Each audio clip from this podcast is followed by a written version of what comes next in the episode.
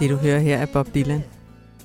Det er det nummer, der hedder Tangled Up in Blue, og det er det nummer, der indleder albummet Blood on the Tracks, og det er her, vi tager vores afsæt. Den næste halvanden times tid handler om Bob Dylan og hans sange. Om umiddelbar tilgængelighed, gådefuld uudgrundelighed og absolut uomgængelighed. Vi er blevet inviteret på eftermiddagskaffe hos musikjournalist og forfatter Esben Strunk. Tag et par stereohovedtelefoner på og tag plads her ved siden af mig. I en sofa mellem CD'er, papirer og bøger. Og gør dig klar til en beretning om det moderne menneskes søgen efter mening, om det amerikanske, om western outlaw-skikkelsen og om dynamiske Dylan, der ikke lader sig indfange, men i stedet viser vejen ved at være i bevægelse. Mit navn er Dagmar Krøyer. Velkommen til.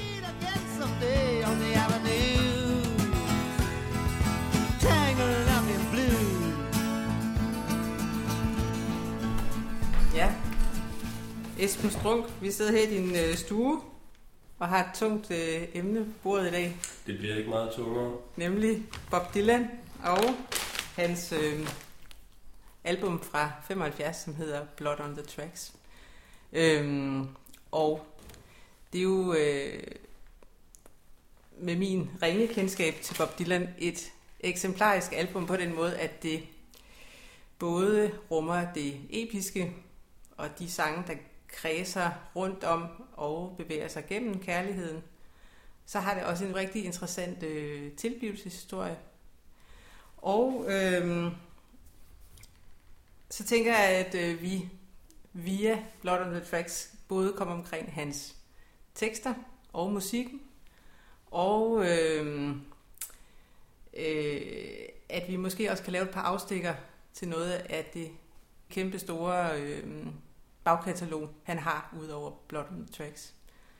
Øhm, og så tænker jeg, at det kunne være dejligt at høre noget musik snart, men at øh, jeg rigtig gerne vil høre dig fortælle, hvorfor det her er så exceptionelt godt et album. Ja, den slags er jo per definition et meget subjektivt spørgsmål, men udover det, så er det også en af de plader, der er blevet hyldet som en af, af Dylans øh, helt store klassikere. Øhm, det, det er svært at gå ombord i, i det her emne uden at, øh, at brede det utrolig meget ud, fordi for at snakke om Blood on the Tracks, så er vi også nødt til at snakke om, hvor, hvor placerer det her album sig i det samlede bagkatalog. Det, man kan sige, det er, at Blood on the Tracks, der udkommer i januar 1975, øh, markerer øh, en form for kreativt øh, poetisk comeback efter nogle sådan relativt set lidt magre år i Dylan-regi. Han havde den her helt eksplosivt produktive og på mange måder revolutionerende og skældsættende øh, periode i midten af 1960'erne med de plader, der kom med få måneders mellemrum og hed henholdsvis Bringing It All Back Home, Highway 61 Revisited og Blonde on Blonde. Øhm, der udkommer i 65-66 og, og øh, sådan set kan hævdes og, og revolutionere selve øh, populærkulturen og, og nedbryde traditionelle barriere imellem højere, højere lavkultur. Øh, og man sige, når Dylan for et par år siden blev tildelt Nobels litteraturpris, og der blev snakket frem til, om hvorvidt det nu var rimeligt, øh, så kan man sige, at alene det greb, altså at, at Dylan med de her blader i midten af 60'erne øh, viste, at det faktisk var muligt at forene øh, populærmusikken som sådan meget primitiv formsprog med nogle tekster, der rent faktisk havde noget øh, litterær substans. Altså alene det greb, kan man sige, er så, så afgørende, øh, ikke bare i forhold til rockmusik, men i forhold til, øh, til litteratur i bred forstand i efterkrigstiden, at det i sig selv kvalificerer til, til litteraturprisen. Øhm, efter øh, det her, de her voldsomt vigtige år i midten af 60'erne, så sker der det, at øh, Dylan på toppen af den her eksplosive produktivitet kører galt på motorcykel i sommeren 1966 og forsvinder fuldstændig fra offentlighedens søgelys. Øh, da han så kommer tilbage, øh, som sagt, det er svært at gøre det her kort, ikke? men nu skal jeg forsøge at lave sådan forholdsvis kondenseret optakt til, til det album, vi skal tale om i dag. For det er klart, når vi, vi vil gerne tale Dylan, det er lidt præmissen for, at vi sidder her, men man kan ikke bare tale Dylan sådan over en bred kamp, for der er, er jo så utrolig meget på spil, og så mange lag, så mange forskellige mulige indgangsvinkler. Så vi har aftalt, at det skal være blondede tracks øh, af, af diverse gode grunde, vi kan tale om i dag. Da han vender tilbage efter motorcykelulykken og de her halvandet års rekonvalescens, så er det øh, en helt ny skikkelse. Jamen, det er i 1968, han er pladeaktuel igen med et album, der hedder John Wesley Harding, hvor virkemidlerne pludselig er skruet helt ned, og selve den musikalske stil og hans, hans øh, egen fremtræden, også hans image, om du vil, er også øh, anderledes. Det er en afdæmpet akustisk plade med klare bibelske motiver sat i sådan en western setting. Øh, John Wesley Harding er sådan en, western mytologisk figur.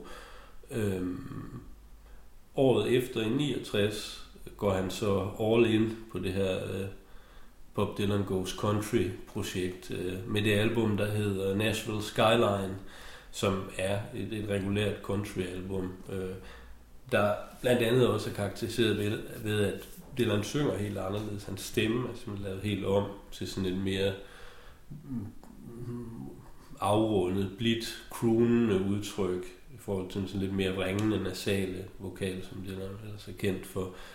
Øhm, så følger der et, et par plader med, med følger et dobbeltalbum med liveoptagelser og covernummer, self-portrait, hvor han rent vokalt fortsætter den her crooner-stil, altså, og, og hvor vi en plade med mange kvaliteter, self-portrait, men hvor vi er meget langt fra den her virkelig banebrydende, revolutionerende øh, skikkelse, som Dylan var i, i midten af 60'erne. Øh, så kommer der yderligere en plade med, med outtakes fra, fra de her cover sessions. Og der kommer et, studie, et nyt studie med nye sange, der hedder New Morning. Øh, men ikke noget af alt det her er hovedværker. I 73 øh, bliver han så genforenet med The Band, den fremragende kanadiske gruppe, øh, som er en spændende historie i egen ret, men som i den her sammenhæng er relevant, fordi det var dem, der agerede backinggruppe for Dylan, da, da han i midten af 60'erne begyndte at spille elektrisk og revolutionerede rockmusikken. De indspiller så et album i 73, der hedder Planet Waves, der er sådan lidt overset øh, i det samlede katalog, selvom det råber mange fine stunder, tager på en øh, stor stadion i USA, der er foreviget på det livealbum, der hedder Before the Flood, synes, det stod på mange pladereoler, da jeg voksede op, det her dobbeltalbum, hvor man ser et hav af tændte lighter på en sort baggrund udenpå. Øhm, det udfolder sig i tiden omkring Watergate-skandalen i, i USA. Øh, der er en uforglemmelig stund på, den, på det her livealbum, hvor Dylan kommer til en bestemt linje i den gamle sang, der hedder It's All Right Ma, I'm Only Bleeding fra 1965. Han har en linje der i den er i øvrigt ret, ret rappelende, surrealistiske tekst, hvor han siger, Even the President of the United States must sometimes have to stand naked. Og så bliver der jo bravende bifald på det store amerikanske stadion, fordi det bliver indlæst i den her samtidige kontekst, som er øh, Richard Nixon-administrationen, der har, der har stået bag aflytning af af deres politiske modstander, demokraternes øh, kontorer. Det var det Watergate drejede sig om. Samtidig med alt det her, så øh, er Bob Dylans ægteskab i opløsning. Han, øh, han havde godt og vel 10 år tidligere mødt fotomodel ved navn Sarah, giftet sig med hende. De har fået adskillige børn. Og de her øh, år, jeg beskrev med country-musikken og covernummerne, det, det var også nogle år, hvor, det, hvor Dylan øh, levede tilbagetrukket som familiefar øh, og flyttede op til Woodstock op, i upstate New York. øhm, som var sådan et, et sted, hvor, hvor en del fra det, vi i dag vil kalde den kreative klasse i New York, flyttede op og søgte noget andet idyl. øh, i de her år. Så der levede han sammen med Sarah og opfostrede sine børn, og, øh, og spillede heller ikke koncerter i, det, i den periode. Der var øhm, en stor verdensturné i 66, øhm, inden motorcykelulykken den sene sommer. Øh, og så er han praktisk talt væk fra, med, med få enkeltstående undtagelser, praktisk talt væk fra scenen frem til den her store stadion, Tsunami The Band, som jeg lige var inde på. Øhm, han besynger Sarah i, i flere af sine sange fra de, fra de afgørende år. Han gør det markant over en hel pladeside på Blonde on Blonde. Den sang, der hedder Satellite Lady of the Lowlands, en af rockhistoriens øh, smukkeste og sikkert også mest enigmatiske kærlighedssang. Og så er det jo i øvrigt i sig selv fuldstændig uhørt at have en sang, der fyldte en hel øh, gramofonplade siden 1966.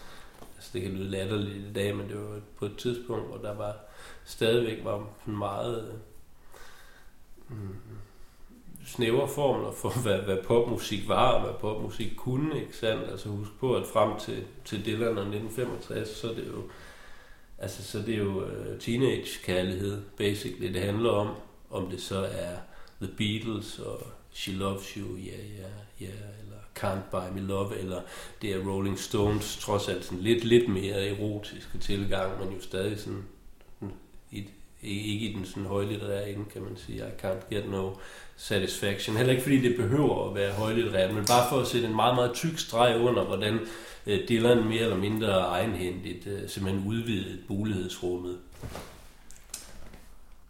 Men ved midten af 70'erne er, han er øh, ægteskabet i opløsning, ulykkeligvis. Øh, og det bliver mere og mere grimt og bitterligt. Og så sætter Dylan sig ned og begynder at skrive de sange, der udmyndter sig i det album, der kommer til at hedde Blood on the Tracks.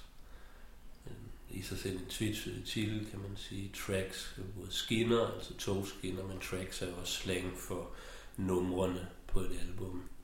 Det er øh, skilsmissealbummet over dem alle, øh, kan man sige. Og det siger vi jo blandt andet, fordi vi ved, at Dylan stod i skilsmisse på det tidspunkt, men også selvfølgelig også fordi det er et album, der tematiserer afskeden og brudet og kærligheden, der ikke fungerer.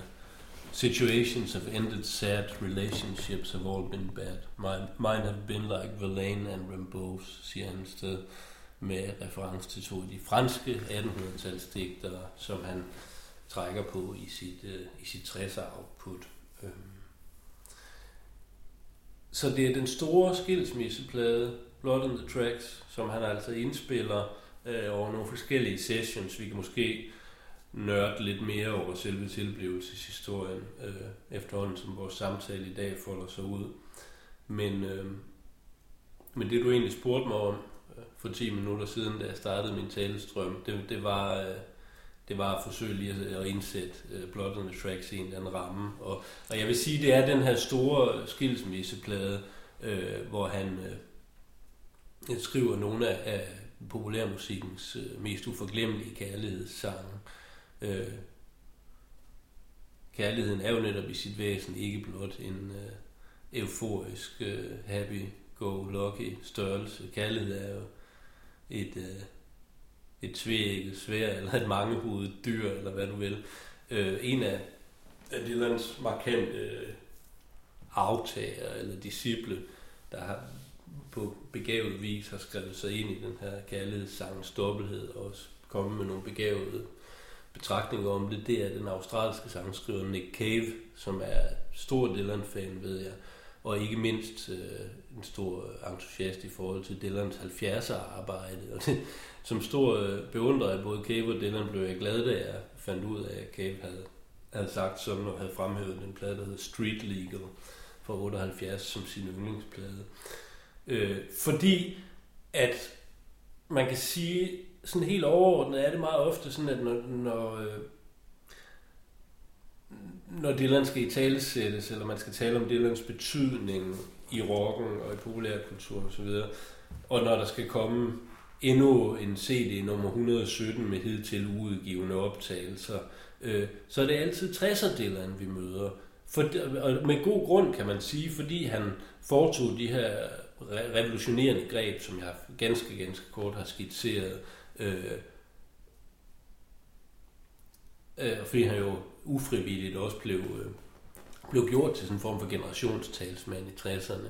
Øh, meget ironisk, kan man sige. Dylan er om nogen en stor individualist, øh, og ikke talsmand for ret meget andet end, end sig selv, og måske knap nok det. Øhm, men for mig personligt, og nu taler vi helt subjektivt, øh, så er der, øh, og det er, slet, det er overhovedet ikke for at anfægte hans betydning i 60'erne, øh, men på et rent subjektivt niveau, og når vi taler om, hvad, hvad, sætter, hvad kan jeg finde på at sætte på gramofonen, som skal give mening for mig på et personligt plan i 2018, hvor vi sidder og taler nu, øh, så indtager netop de her 70'er plader med Dylan en, en øh, særstatus. De, de transcenderer deres tid, som, øh, som stor kunst kan gøre det. Øhm, han er som sagt øh, de er 43 år gammel nu, blonderne Tracks, men, øh, men, men som sagt, det, det er en poesi og også en musik, så vidt, der, der fungerer på tværs af tiden, synes jeg. Og det bliver starten på en serie af decideret fantastiske plader fra Dylans hånd, starten med blonderne Tracks, efterfulgt af Desire, Begær fra 1976, og Street Legal, der kommer i 78. Egentlig tre ret forskellige plader, og så alligevel også øh, tre sammenhængende plader, som jeg i hvert fald sådan, i mit eget sådan, mentale øh, arkiv, eller hvad man skal sige, betragter som en form for trilogi. Det giver mening at betragte dem som en form for progression, eller, men alligevel en helhed, de her tre plader. Så, øh, så Desire og Street Legal vil sikkert også øh, være relevant at tale om i dagens øh, samtale. Altså det, jeg spurgte om tidligere, det var også, hvad er det, der gør den så exceptionelt god? Altså nu er den, nu er den ligesom placeret øh, sådan udviklingsmæssigt i hans produktion, ikke? Hvis nu du skal lægge op til et nummer fra den nu, som et eksempel på, hvad det er, den plade kan. Hvad vil du så vælge?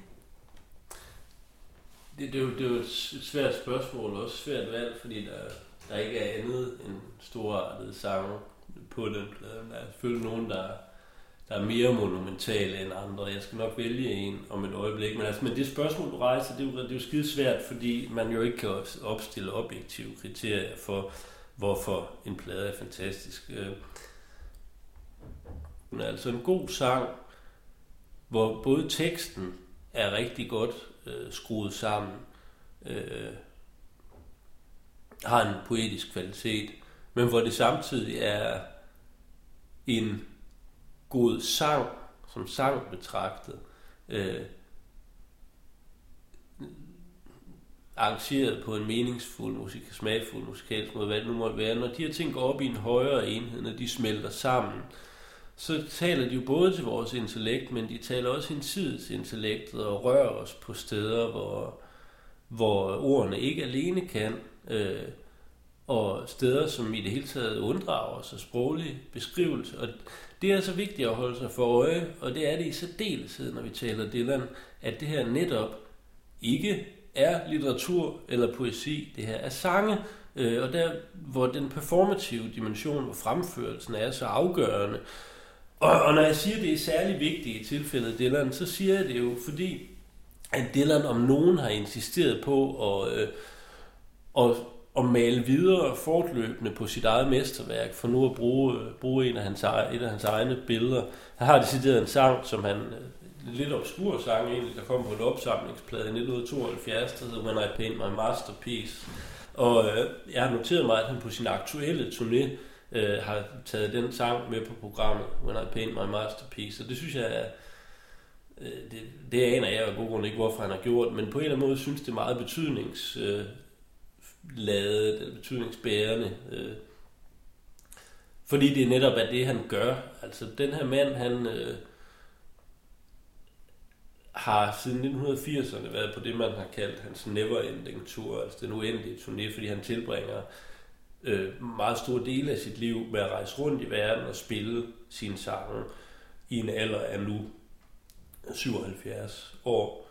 Øh, han lever den her musik, han lever i en vis forstand i en form for parallel univers, kan man sige, hvor at han, han rejser rundt og, og spiller de her sange, men hvor, og netop ikke spiller dem som en, øh, som en gengivelse af nogle gamle studieversioner, eller som en hitparade eller noget, men hvor han netop øh, ændrer betoninger, ændrer arrangementer, øh, øh, og det er altså ikke nødvendigvis bare småjusteringer, det kan være et skift fra dur til mål, øh, det kan være øh, tekster, der bliver ved med at blive genskrevet og ændret øh, over årtier, og det gør sig blandt andet gældende for nogle af de store sange fra Blood on the Tracks, som vi kommer til at tale om i dag, og hvor jeg synes, vi skal høre en om et lille øjeblik, for det var der, du gerne ville hen, ikke sandt? Øhm, sådan en sang som den, der hedder Tangled Up in Blue, filtreret ind i blåt, som der står som en af de centrale sange på Blood on the Tracks. Og også en sang som den, der hedder Simple Twist of Fate. Øh, er begge to sange, som han spiller øh, ved sine live-koncerter i de her år. Øh, og laver fantastiske leveringer af, hvor han simpelthen har omskrevet teksterne i Tangled Up in Blues tilfælde, for Gud ved hvilken gang. Det er interessant at følge udviklingen i den her sang, og det, det lyder umådeligt nørdet det her, det, det er det måske også. Øh. Men, altså, men på den anden side er det ikke helt så, øh, så obskurt, øh, fordi de her ændringer i teksterne, og det forhold, at, at sangene er i en eller anden form for konstant udvikling i nogle tilfælde. Fald. Det, det siger noget centralt om Dylan som kunstner. Øh, Men hvis vi skal høre den, altså det, det jeg har stødt på, det er ligesom, øh, at han indspiller den jo af to omgange, det kan vi vende tilbage til, mm. tilblivelsen af Blood on the Tracks. Der er det sådan noget, hvor man går fra I til he, altså han ja. går fra første person til tredje person, men det, det, er jo, det er jo så spørgsmålet, hvilken variant vi skal høre om lidt. Er det den, øh, der er den officielle, eller foretrækker du den, som er kommet efterfølgende? Hmm, det er et godt spørgsmål, og er det overhovedet en af de versioner, vi skal høre, eller skal man i virkeligheden høre, hvordan han udfoldede den live, da han tog på turné månederne efter udgivelsen af Blonde Tracks? Det er i hvert fald for lige at gøre det færdigt og i gang med før, og så kan vi folde det ud senere. Ikke? Men det er interessant at se, hvordan den her sang den ændrer sig fra indspilningerne, og de faldt som sagt i Ja, som du sagde, i, i dels uh, lavede, lavede han en punkt demo hjemme i uh, Minnesota, hvor han stammer fra, og så lavede, indspillede han uh, sangene på ny i andre versioner i New York. Uh, var det ikke omvendt? Eller også var det omvendt, ja. Du, du var vist mere uh, præsent på detaljerne. Men hvad mere er, det er jo at se på, hvordan den udvikler sig i live-versioner, henholdsvis 75, 76, 78, 84 og frem til øh, 2015 og så frem til i dag, 18, hvor han igen igen har lavet teksten om, som du meget rigtigt er inde på, der er noget med skiftene mellem første og tredje person. Der er sådan noget med fortællersynsvinklen. Det er jo en ret vil sige, afgørende forskel. Er det et jeg, der synger, eller er det Dylan, der synger om en anden person, og hvem handler det her i det hele taget om i første omgang, ikke? Øhm, men, men udover det, så er der også... Øh, noget med, med tidsligheden. Man kan sige, at der, der er i høj grad noget med, at, øh, at det er, det er jo en, e, i høj grad en episk sang. Den fortæller sin historie, men det gør det, den gør det alligevel i en meget brudt form. Det er et... Øh, tilsyneladende en form for lineært narrativ, men det er det så alligevel ikke helt, fordi den her linearitet bliver, bliver brudt.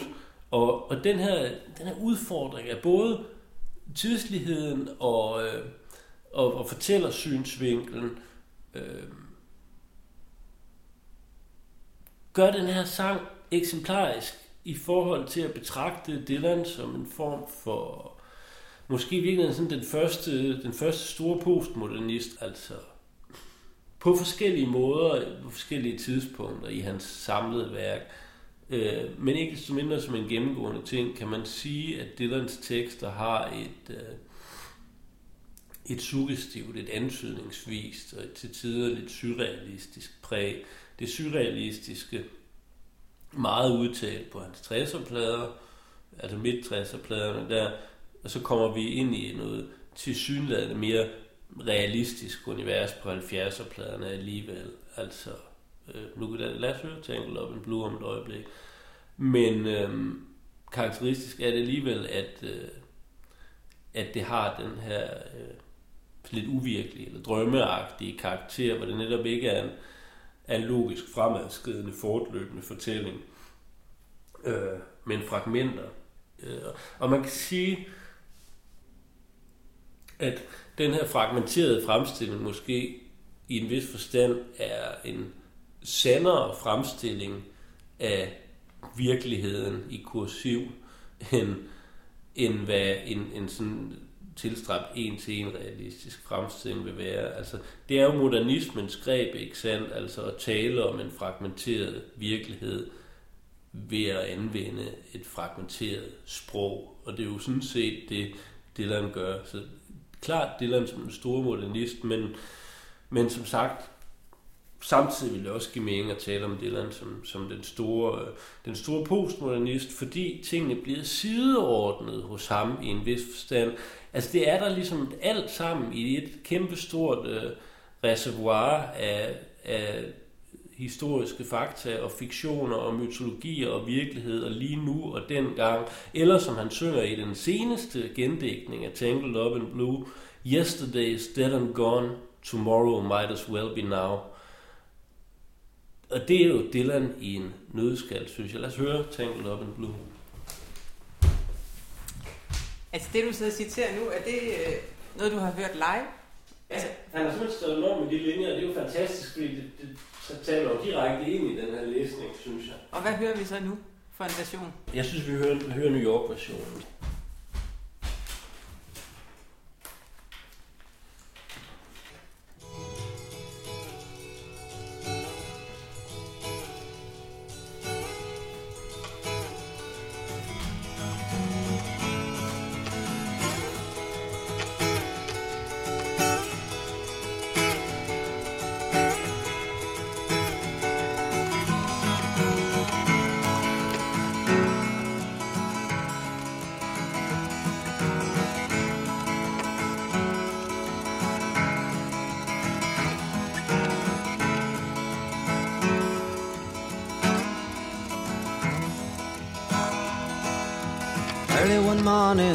Sun was shining. He was lying in bed, wondering if she changed at all. If her hair was still red. Her folks, they said her lives together sure was gonna be rough. They never did like Mama's homemade dress. Papa's bank book wasn't big enough. And he was standing on the side of the road, rain falling on his shoes heading out for the old East Coast. Lord knows paid some dues. Getting through, tangled up in blue.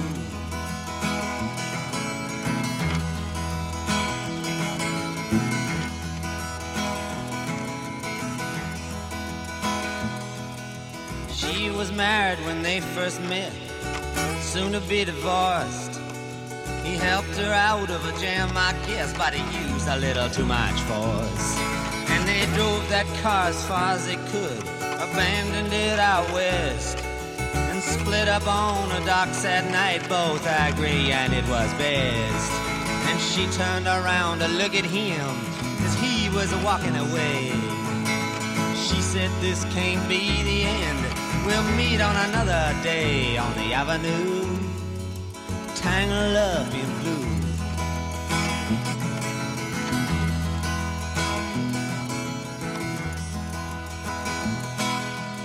He had a job in the old North Woods, working as a cook for a spell. But he never did like it all that much, and one day the axe just fell. When he drifted down to L.A., where he reckoned to try his luck. Working for a while in an airplane plant, loading cargo onto a truck.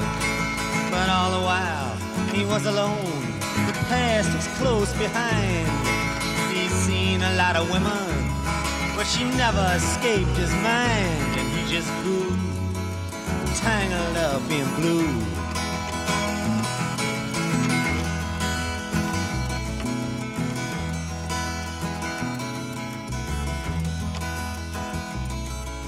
She was working in a topless place. I stopped in for a beer. I just kept looking at the side of her face in the spotlight so clear. And later on, as the crowd thinned out, I was about to do the same. She was standing there in back of my chair. Said, "Tell me, what's your name?" I muttered something underneath my breath. She studied the lines of my face. I must admit I felt a little uneasy when she bent down to tie the laces of my shoes, tangled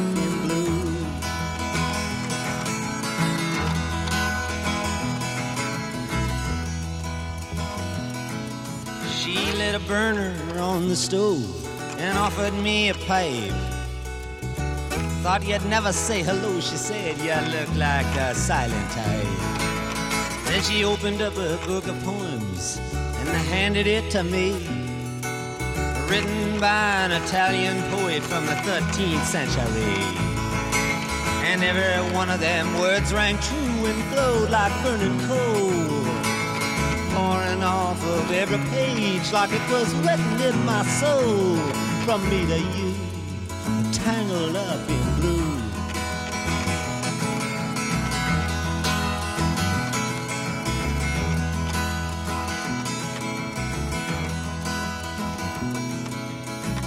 He was always in a hurry, too busy or too stoned.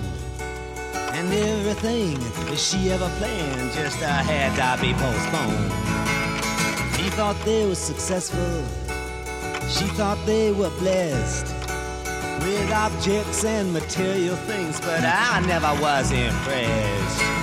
And when it all came crashing down, I became withdrawn.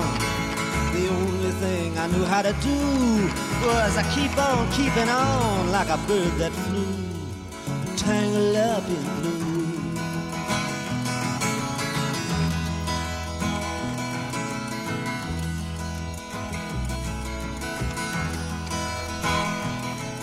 So now I'm going back again. I got to get to her somehow.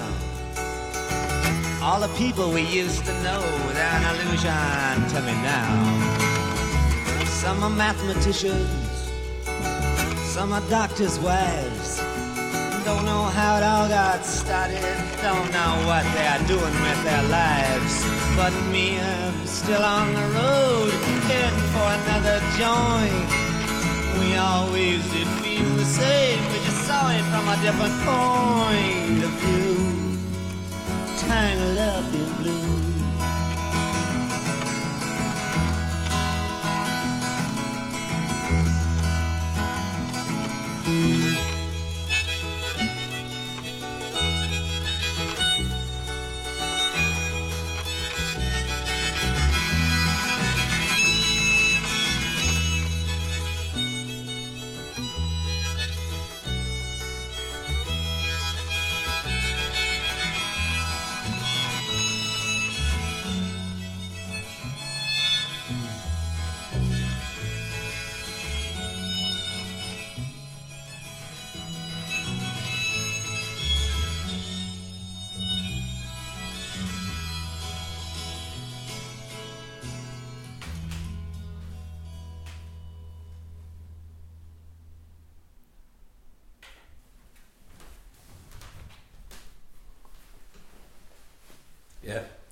Tidlig udgave af Tangled Up in Blue. Du har fuldstændig ret i, som du sagde før, at han først indspillede sangene i New York, hvor han, øh, hvor han arbejdede på det, på det tidspunkt.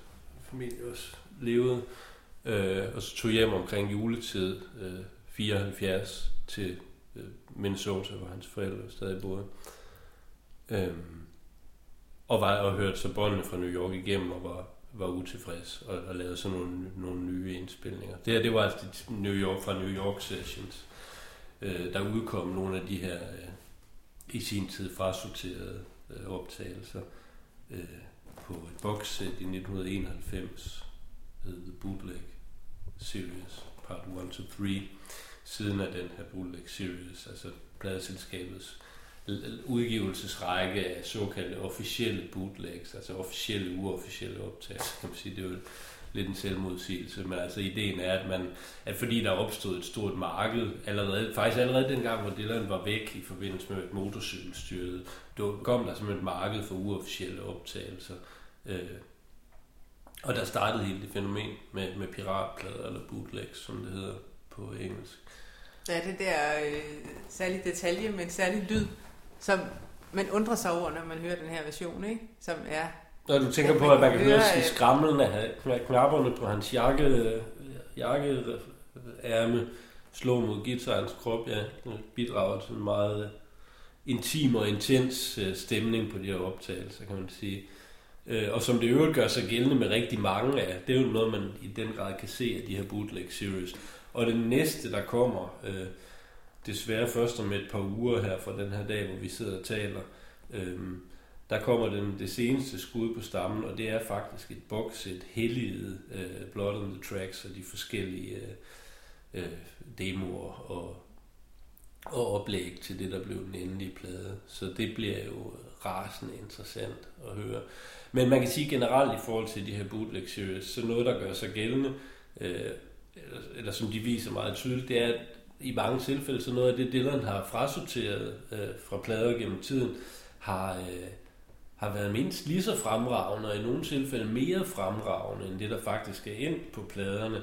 Øh, et eksempel, der altid bliver fremdraget blandt Dylan-entusiaster øh, i forhold til det her, det er en sang, der hedder Blind Willie McTell, der i dag står som sådan en form for apokryf øh, Dylan-klassiker, men som faktisk blev frasorteret fra den plade, den blev skrevet til, nemlig Infidels Vantro fra 1983.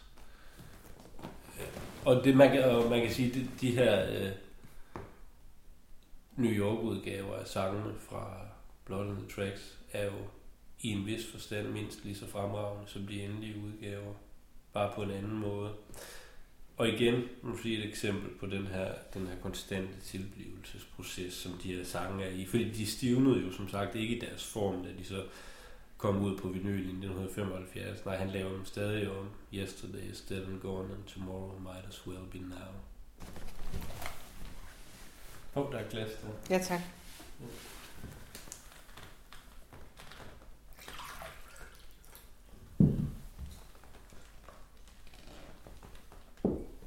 Som jeg var inde på før, så, øh, så er Blood on the Tracks den her, den store skilsmisse plade, men, øh, men det er jo ikke, øh, det er jo ikke ren bekendelseslitteratur eller en til en på nogen som helst måde. Det er i grunden et ganske, nogle ganske intrikate tekster, som på en måde, der er karakteristisk for det, den er Øh, lettere uigennemtrængelige. Øh, og, øh, og ikke sådan en til en lineære realistiske fortællinger. Øh, Dylan har faktisk selv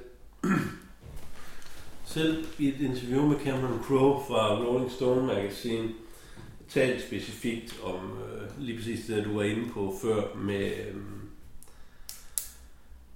skiftende mellem øh, for eksempel første og tredje person og øh,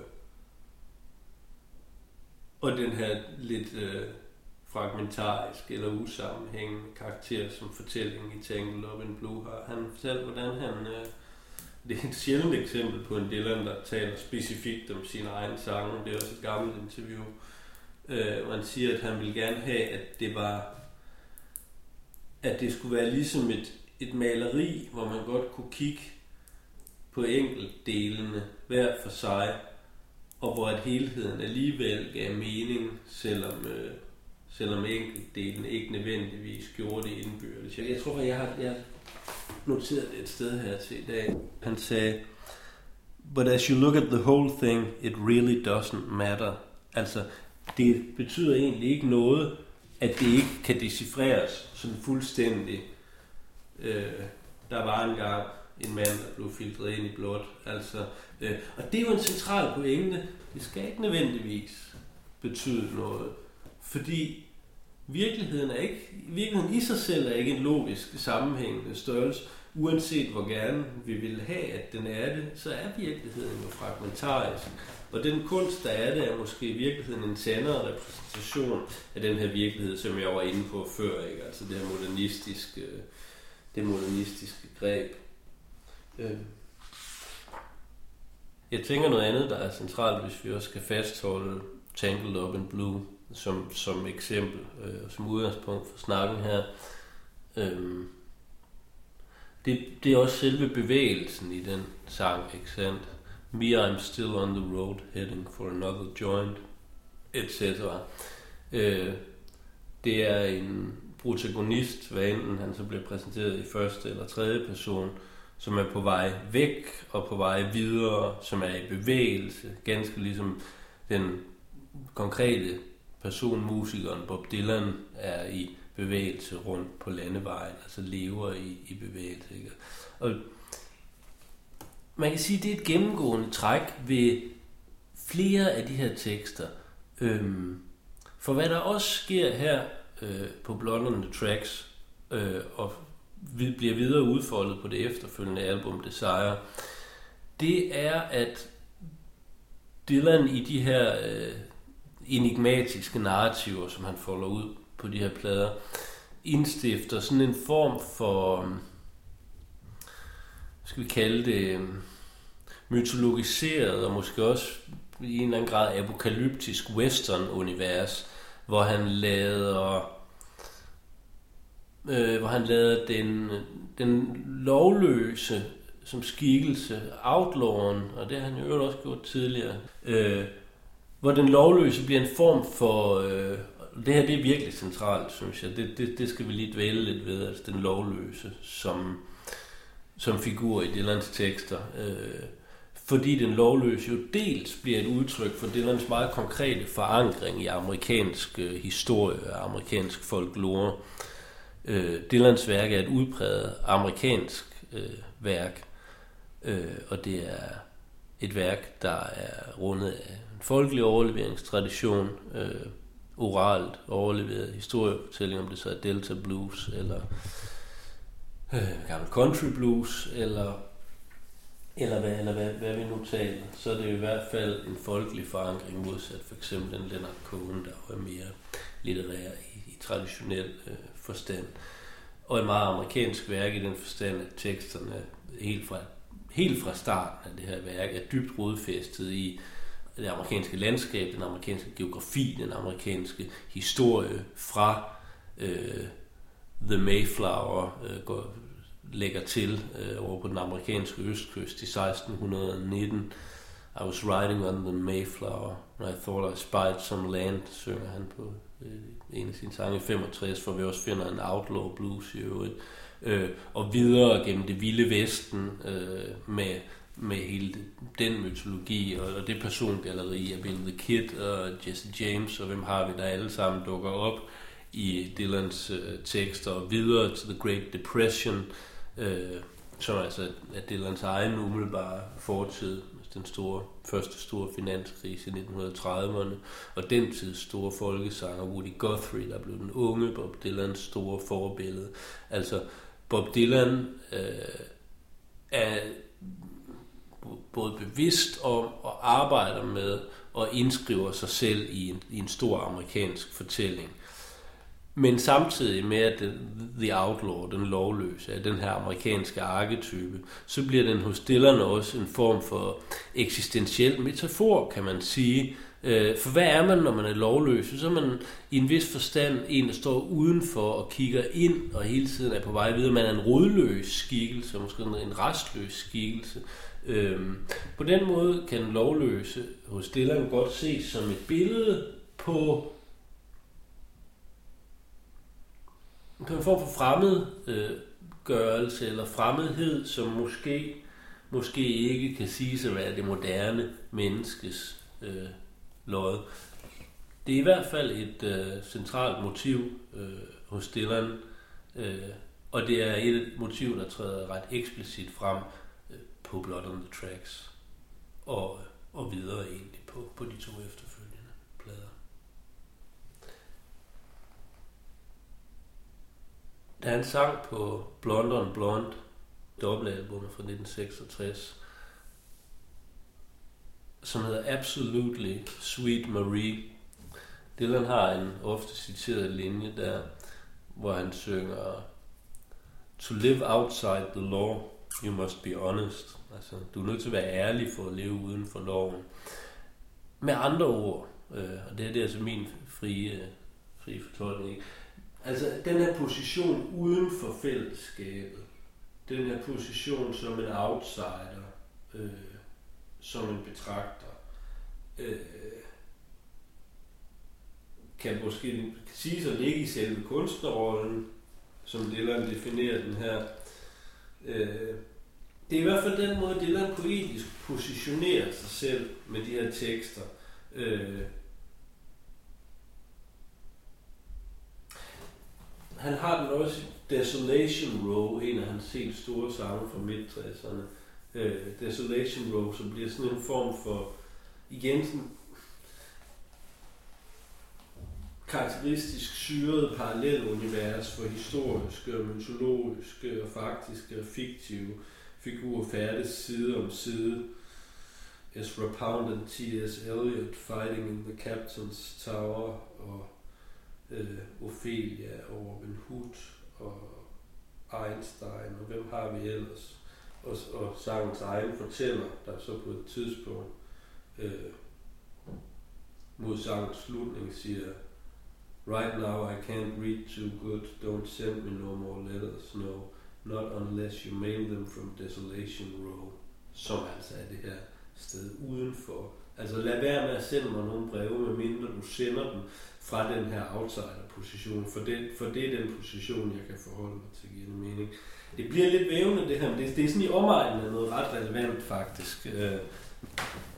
Men det her med, at jeg synes, det er meget centralt, det her med Dylan, han bruger, og i særdeleshed bliver 70'erne, bruger øhm, et amerikansk formsprog til at artikulere en modernistisk erfaring. Altså det er basically det, han gør, ikke?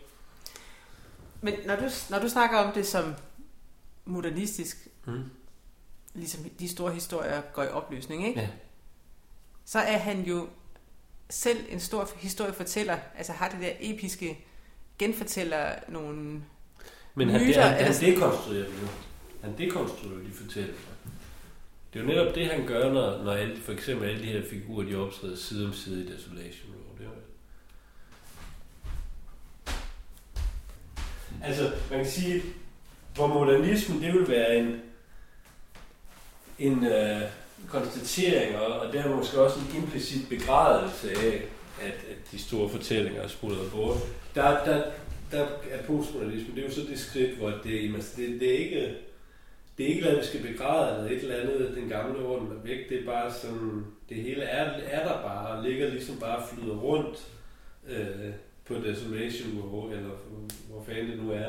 Og det er karakteristisk nok, at han i senere sange, enkeltstående senere sange her i de seneste 10 år, har lavet sådan nogle opdaterede uh, Desolation Row, altså hvor han, altså sådan, ja, det tænker jeg i særdeleshed på den, der hedder Scarlet Town, der kom i, på det album, der hedder Tempest, som er hans seneste studieplade med egne nye sange.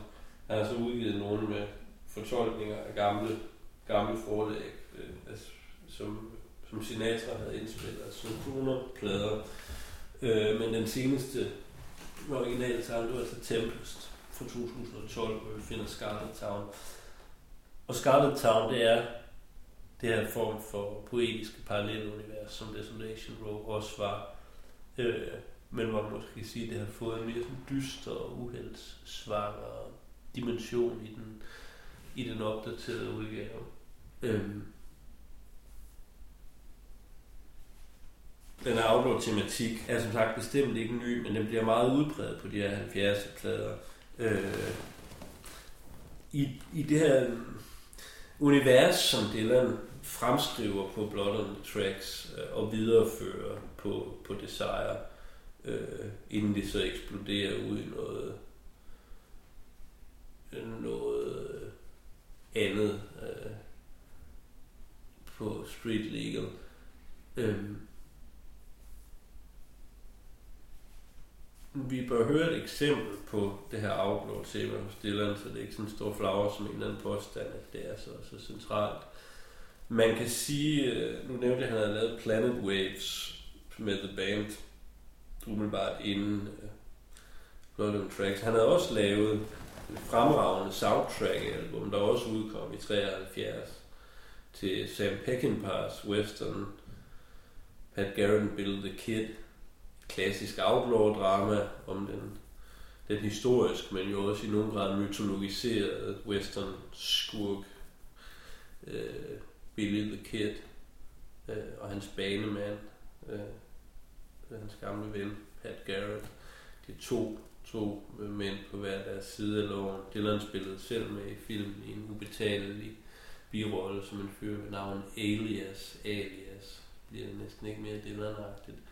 Øh, vi snakkede engang filmmusik med øh, en der var også interessant australsk musiker, der hedder Warren Ellis, som er kendt for blandt andet Nick Cave med Bad Seeds, hvor han fremhævede netop Pat det som, som en stor inspiration. Øh, så der har du sådan set en hel outlaw-plade, der ligger umiddelbart op af Blood Tracks. Øh, temaet er også det er jo ikke eksplicit western på Blood Tracks. Øh, man kan sige, jeg, så vil jeg huske, at der ikke direkte evidens nogen steder for, at, at uh, protagonisten i Tangled Up in Blue har begået noget kriminelt, men han er dog still on the road, uh, heading for another joint, og, og, og, og vi følger ham sådan, hvor han lever et, et omstrejfende liv, ikke? Altså, så vi har, der hvor vi måske har den mest eksplicit på Blood on the Tracks, det er faktisk på en af de frasorterede sange, den sang, der hedder Up to Me, som lidt lyder som en, et forstudie til Tangled Up in Blue. Øh, hvor man helt klart har fornemmelsen af, af at der er en eller anden outlaw-tematik og en eller anden forbrydelse, der er blevet begået, uden det på noget tidspunkt bliver pinpoint, hvordan lidt samme atmosfære har den sang, der kom med på pladen, Shelter from the Storm. Øh, men igen, hvor det er så tilpas vagt og diffust, at det jo ikke bliver bliver direkte kriminalsang som sådan. Øh, jeg synes, det er lidt, fordi den her, den, den her, det her tema, eller den her figur er så vigtig, så synes jeg også, at vi skal høre et af de sådan helt distinkte eksempler på det fra den her periode. Øh, så lad os plukke en enkelt sang fra Desire, der altså kom øh, ikke så voldsomt mange måneder efter Blood on the Tracks, så hørte en sang, der hedder Romance in Durango, øh, et storartet stemningsstykke, øh, sat i New Mexico, hvor fortælleren og hans øh, elskede er på flugt. Vi ved ikke helt hvorfor og for hvad, men, øh, men i hvert fald i høj grad øh, den dramatiske western setting øh, vagt til live øh, midt i 1970'ernes øh, poplandskab. Quick Magdalena, take my gun, look up in the hill, that flash of light. Aim well, my little one, we may not make it through the night. Lad os høre.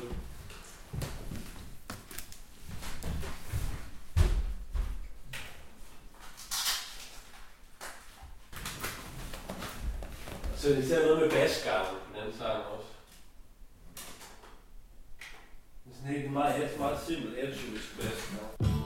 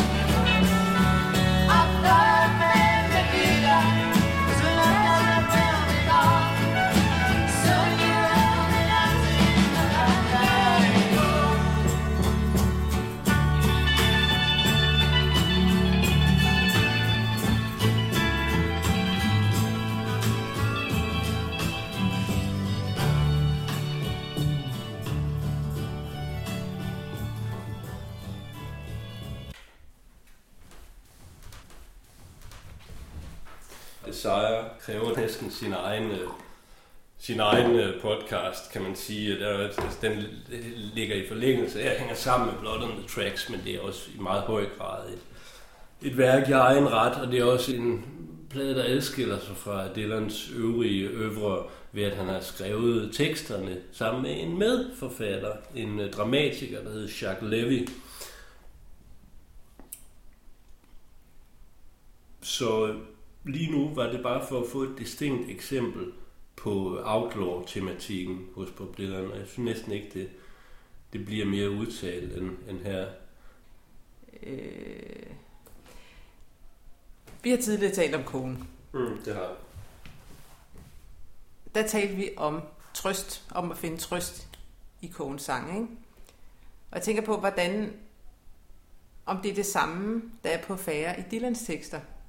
Fordi Dylans tekster er mere hårdt slående på en eller anden måde, så er ordet trøst ikke det, der ligesom falder mig ind, når jeg hører det. Men hvordan tænker du om det?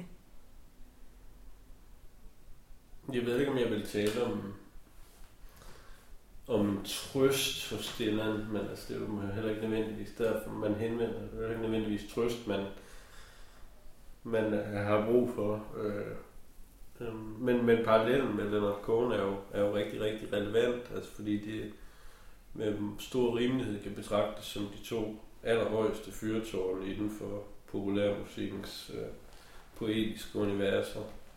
Øh, men derfor er det også interessant og meningsfuldt at holde dem op over for hinanden, fordi de, ja, de er to meget stærke stemmer, som på den ene side egentlig har en hel del til fælles i den forstand, og nu maler vi med en meget, meget bred pensel, ikke? men i den forstand, at de jo begge to forsøger at sige noget øh, ud fra deres egen subjektive erfaringsunivers, så forskellige som de så ser ud i tilfælde med Kone, det er ud fra det øh, øh, genereret en kunst, som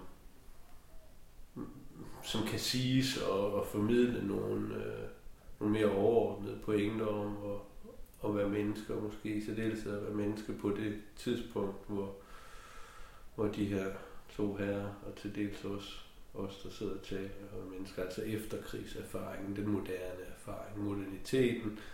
Øhm, hvad bliver svaret på, det, på den her eksistentielle krise, der ligger i, at den gamle orden er faldet bort, og religionen som samlende fortælling er smuldret og alt det her.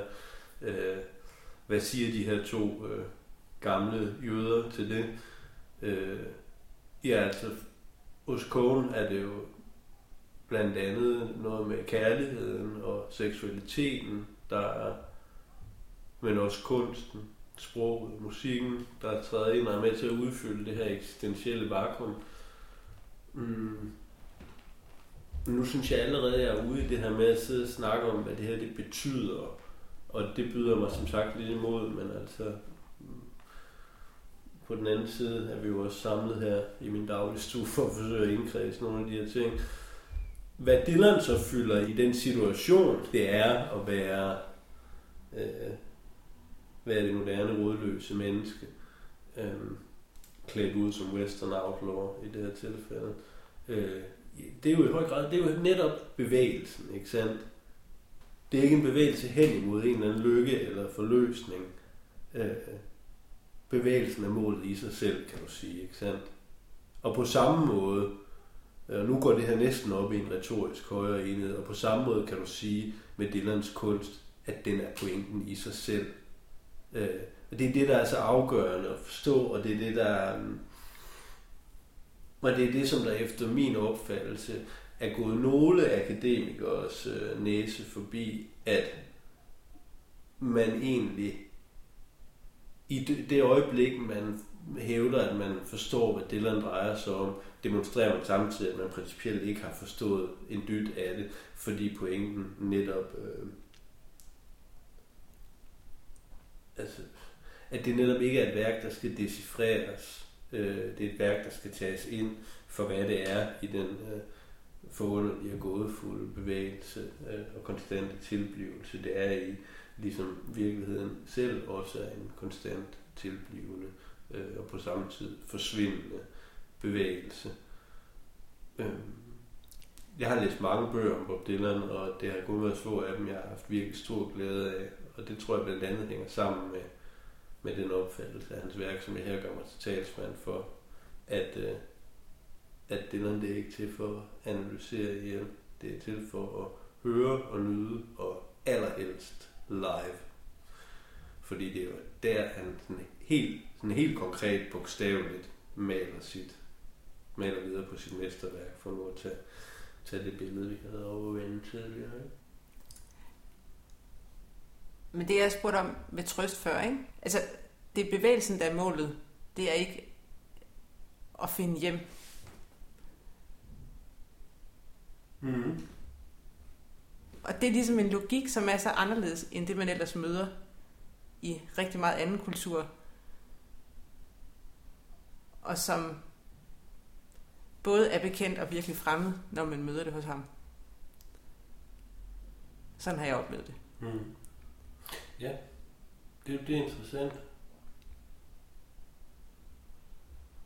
Altså, og igen, det er også vigtigt at huske, det vi så sidder vi her med en mikrofon imellem os i dagligstuen, og du skal snart have hældt noget mere kaffe i den der kop.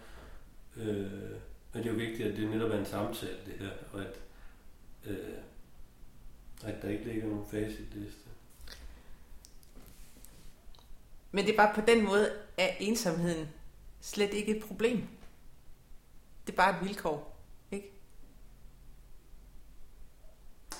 Det ved jeg ikke, altså. Altså, der findes jo en ensomhed, der, er, der er så stor, at den ikke bliver afbødet af, at man lever i et parforhold eller i et kærlighedsforhold. Øh, og når, netop når vi taler om ensomhed som et eksistentielt vilkår, så er det jo også en ensomhed, som så er det jo også, at, så er det jo også noget, der ikke er løst ved, at man får sig en kernefamilie et parcelhus, kan man sige. Altså, fordi så er det jo så har det videre implikation, som så, mm. tænker jeg.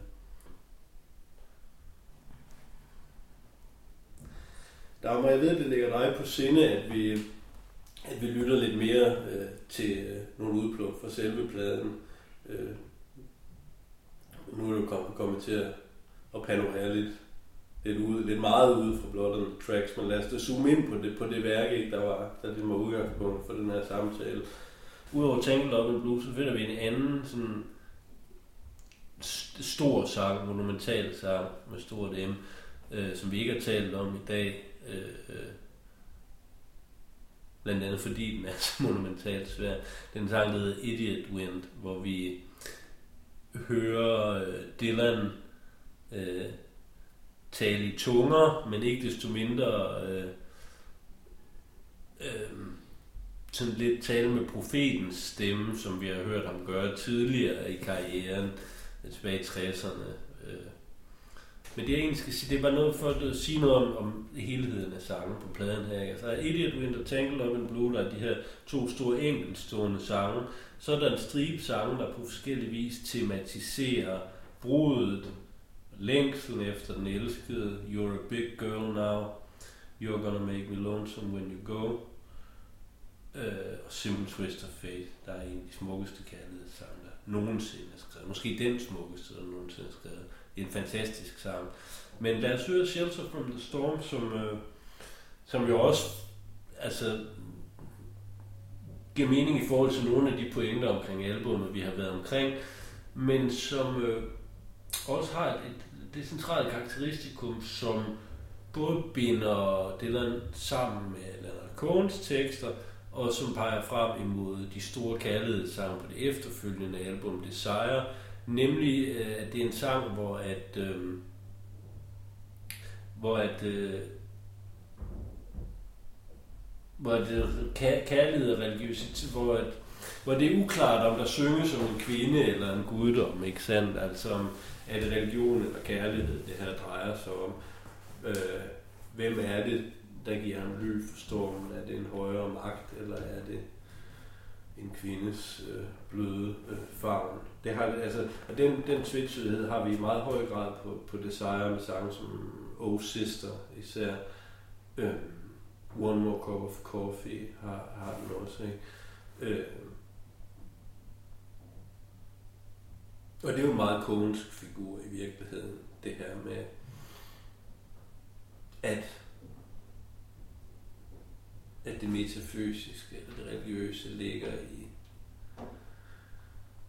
i øh, uh, mand-kvinde relationen og i den her sådan mystiske sammensmeltning mellem det mandlige og, og det kvindelige. Men ja, lad os høre. Shelter from the Storm. It was in another lifetime, one of toil and blood. When blackness was a virtue and the road was full of mud. He came in from the wilderness, a creature void of form. Come in, she said, I'll give you shelter from the storm.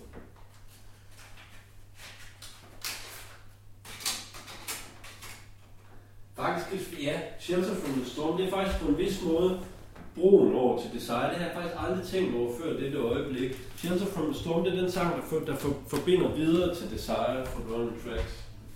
Faktisk en god pointe. Hvad nummer er det? Skal vi undskylde? Det ved jeg.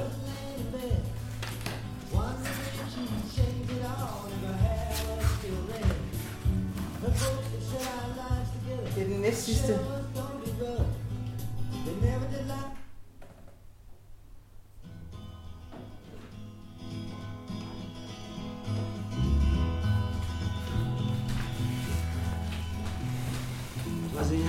Lifetime, one of toil and blood.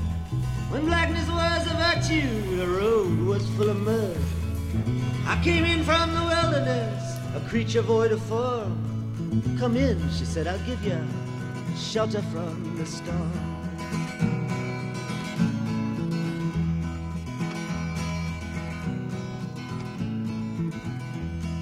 And if I pass this way again, you can rest assured. I'll always do my best for her, on that I give my word. In a world of steel-eyed death and men who are fighting to be warm. Come in, she said, I'll give ya shelter from the storm.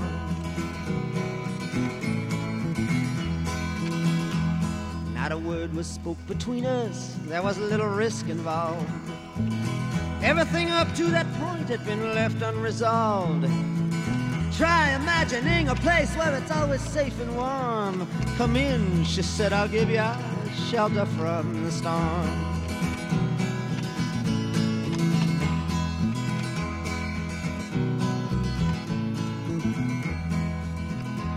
I was burned out from exhaustion, buried in the hail, poisoned in the bushes and blown out on the trail hunted like a crocodile, ravaged in the corn.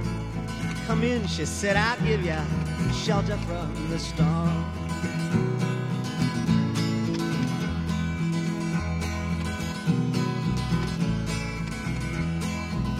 Suddenly I turned around and she was standing there with silver bracelets on her wrists and flowers in her hair. She walked up to me so gracefully and took my crown of thorns.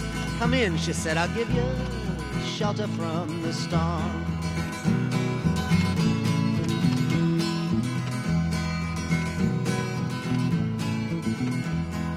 Now there's a wall between us, something that's been lost.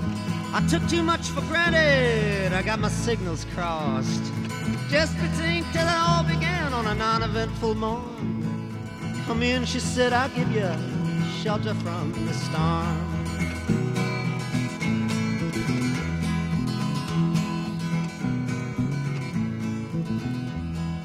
Deputy walks on hard nails and the preacher rides a mount.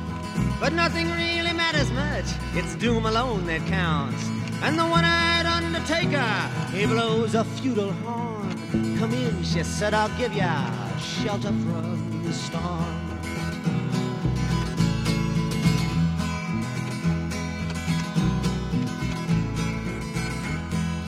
I've heard newborn babies wailing like a moaning dove. And old men with broken teeth stranded without love. Do I understand your question, man? Is it hopeless and forlorn? Come in, she said, I'll give you shelter from the storm.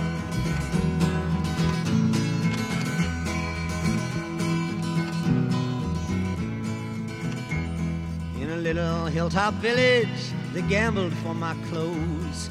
I bargained for salvation and she gave me a lethal dose. I offered up my innocence. I've got repaid with scorn. Come in, she said, I'll give you a shelter from the storm.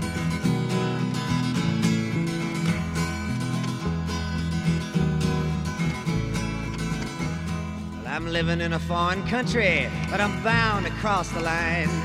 Beauty walks a razor's edge, someday I'll make it mine. If I could only turn back the clock to when God and her were born. Come in, she said, I'll give ya shelter from the storm.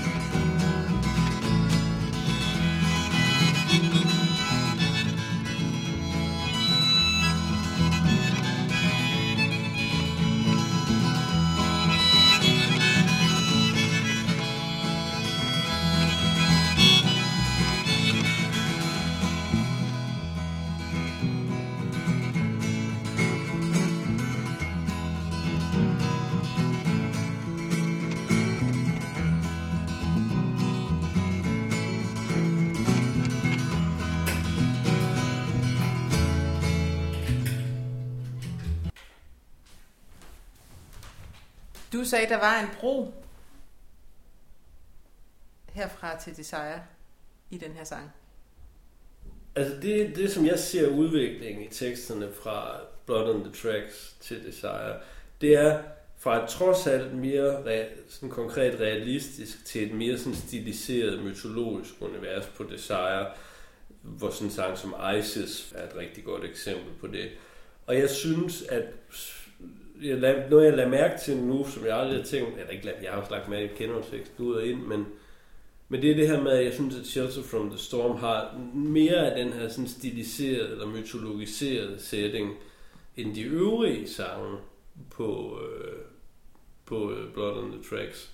Og at den derfor peger i retning af nogle sange på Desire. Det var det, jeg mente, men det er, sådan, det er ikke fordi, det er en stor afgørende pointe, men øh, jeg synes bare, det var meget interessant. Vi har talt om Dylan, som ligesom er svær i en kreds. Intellektuelt, Mm. akademisk i hvert fald. Mm. Men at kvaliteten sådan rigtig bliver udfoldet i udførelsen. Og det må så især være, når man ser ham selv live. Ja, Øh, det er rigtigt. det vil jeg gerne høre noget mere om. Øh, og, og så tænker jeg sådan på, hvad det der øh, idol, som er sådan meget øh, macho, øh, utilgængelig. Altså, hvordan, hvordan det fungerer. Jeg ved ikke, om det giver mening. Altså, hvis nu man er teenager og har et teenage-idol, Mm. så er det jo fedt, at han er på Twitter, for eksempel. Mm. Altså, at Justin Bieber er tilgængelig. Og tager folk op på scenen, eller Nå ja. Nick Cave tager folk op på scenen. Ja. Altså, krammer publikum. Mm. Og sådan er Bob Dylan bare ikke. Nej, han er, han er jo meget, meget i den modsatte boldgade, kan man sige. Det er også øh, tit, man hører, jeg har både mødt mange og læst rundt omkring sådan, på hjemmesiden, mange, der, der måske ikke ved, hvad de går ind til, når de går til en Bob Dylan-koncert, måske har hørt nogle af hans sange på plade, de synes var gode, og som, altså der mangler han en rigtig negativ oplevelse med det, som både kan have noget at gøre med, at han taler ikke til folk, og han spiller ikke hitparade, han spiller nogle gange versioner, som er svært genkendelige i forhold til originalerne. Han er ikke en crowd pleaser, kan man sige, og det er der nogen, der, der synes er... Og der oplever som en negativ ting, når de går til koncert med ham. Det, dem om det. Det, det her med hans sangstemme, og det med, at det ikke lyder som originalerne, og det ikke er skønsang og sådan noget, det synes jeg er en, en, en tåbelig og forfejlet kritik. Den har været igennem alle om, Bob Dylan kan ikke synge og sådan noget. Der er det meget, meget vigtigt at forstå, at kriterierne for en vokalpræstation er noget andet inden for rockmusik, end det er inden for opera eller musical eller klassisk eller whatever. Altså rockmusikken er jo i sit væsen en, øh, en fri, fabulerende og, øh, og improviserende form versus partiturmusik, hvor kunsten ligger i at gengive så nøjagtigt som muligt øh, og måske eventuelt synge på en bestemt måde. Altså, det handler noget om, altså, man stemme som et instrument i rocken, ikke? Altså som et, som et øh, ekspressivt øh, organ. Og der, der er jeg faktisk enig med, med den dansk-amerikanske guitarist Billy Cross, som jeg talte med for et par år siden i en, i en helt anden sammenhæng, men selvfølgelig kom til at snakke om Bob Dylan, som Billy Cross spillede guitar for i 1978 på Street League eller på turnéen der. Øh, Cross sagde, at, øh, at i, i hans optik, der er Bob Dylan den største øh, hvide, nulevende sanger overhovedet. Altså, og, og det, det er jeg enig med ham i. Altså, det er en fantastisk ekspressiv sanger. Så, så, så hele den, den kritik, synes jeg, er, er, er helt skudt ved siden af. Så er der så den, den anden dimension, med det, og det var egentlig det, du lagde op til at tale om, det her med, med at han er utilgængelig og sådan noget, og han ikke siger good to be here København, når han er der, eller hvad, hvad nu, eller prøver på at tale dansk, eller hvad. De her sådan forskellige showbusiness ting, der ligesom...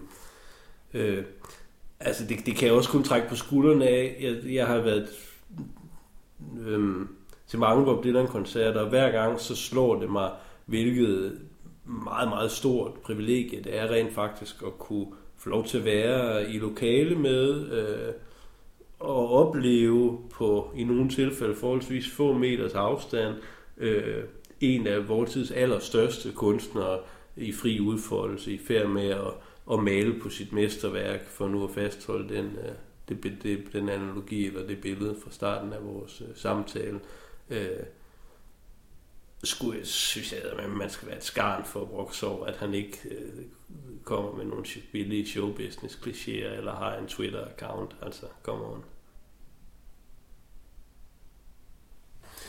hørte om første gang midt i 90'erne, og jeg har ikke talt, hvor mange jeg har hørt ham, men øh, jeg vil tro, det er omkring 30 eller sådan noget i den stil. Og det har ikke alle sammen været øh, lige uforglemmelige koncerter som sådan. Øh. Men de har alle sammen uden undtagelse rummet momenter af stor, stor skønhed og stor, stor uudgrundelig skønhed, skal jeg skynde mig at sige.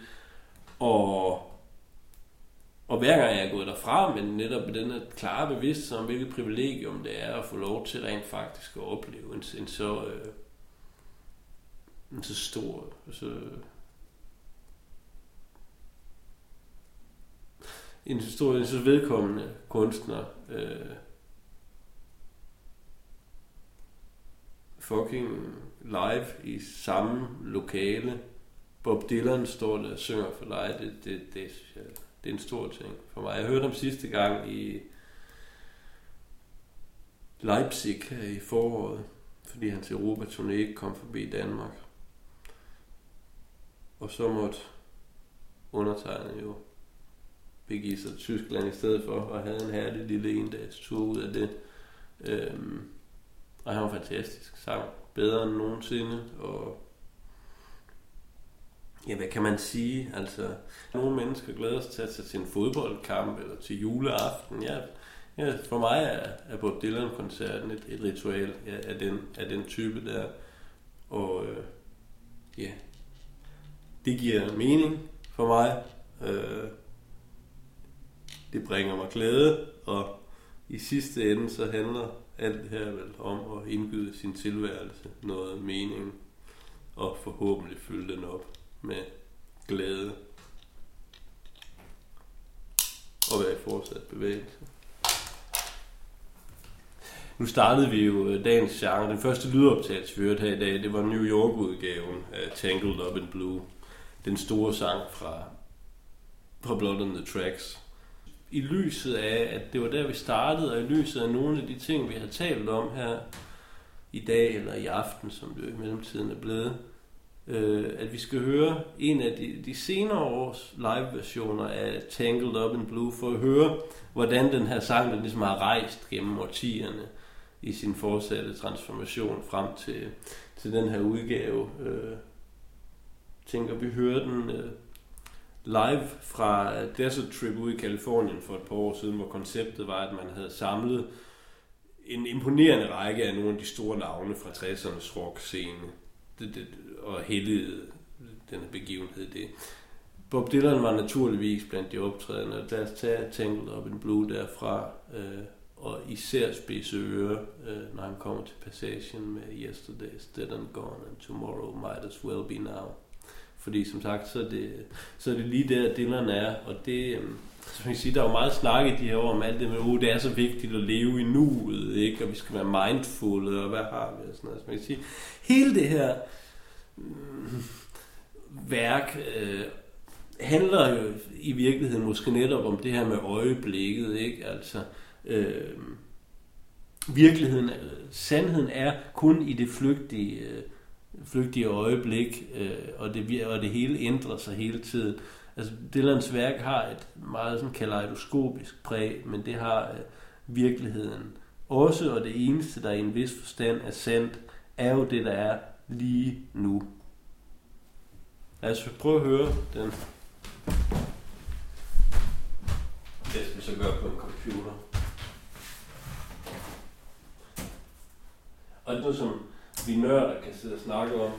Øh, det var, at øh, fordi det var i ørkenen i Kalifornien, og det var rigtig varmt, det var så, hvis man kigger godt efter på optaget, så har han faktisk ikke skjorte indenunder, så har Bob Dylan faktisk, gamle Bob Dylan på 75, så har han faktisk bare overkrop indenunder, og så bare taget sin, sin jakke, som de knappede den henover, så står han der og spiller. Det er sindssygt fedt.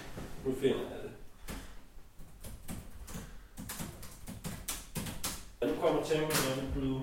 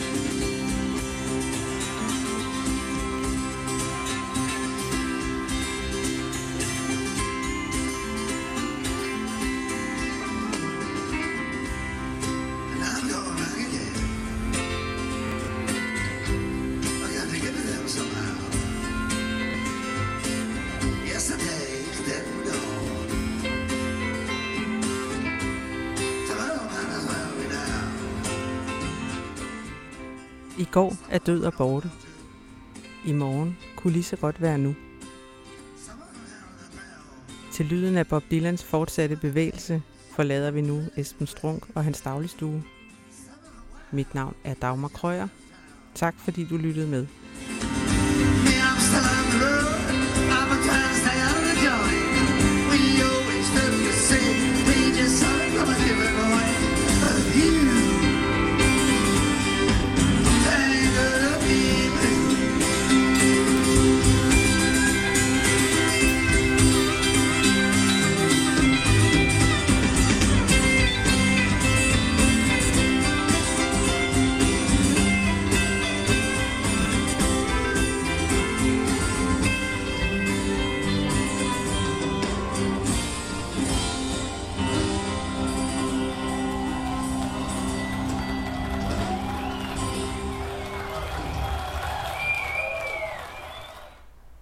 Denne podcast blev produceret af Biblioteket Frederiksberg.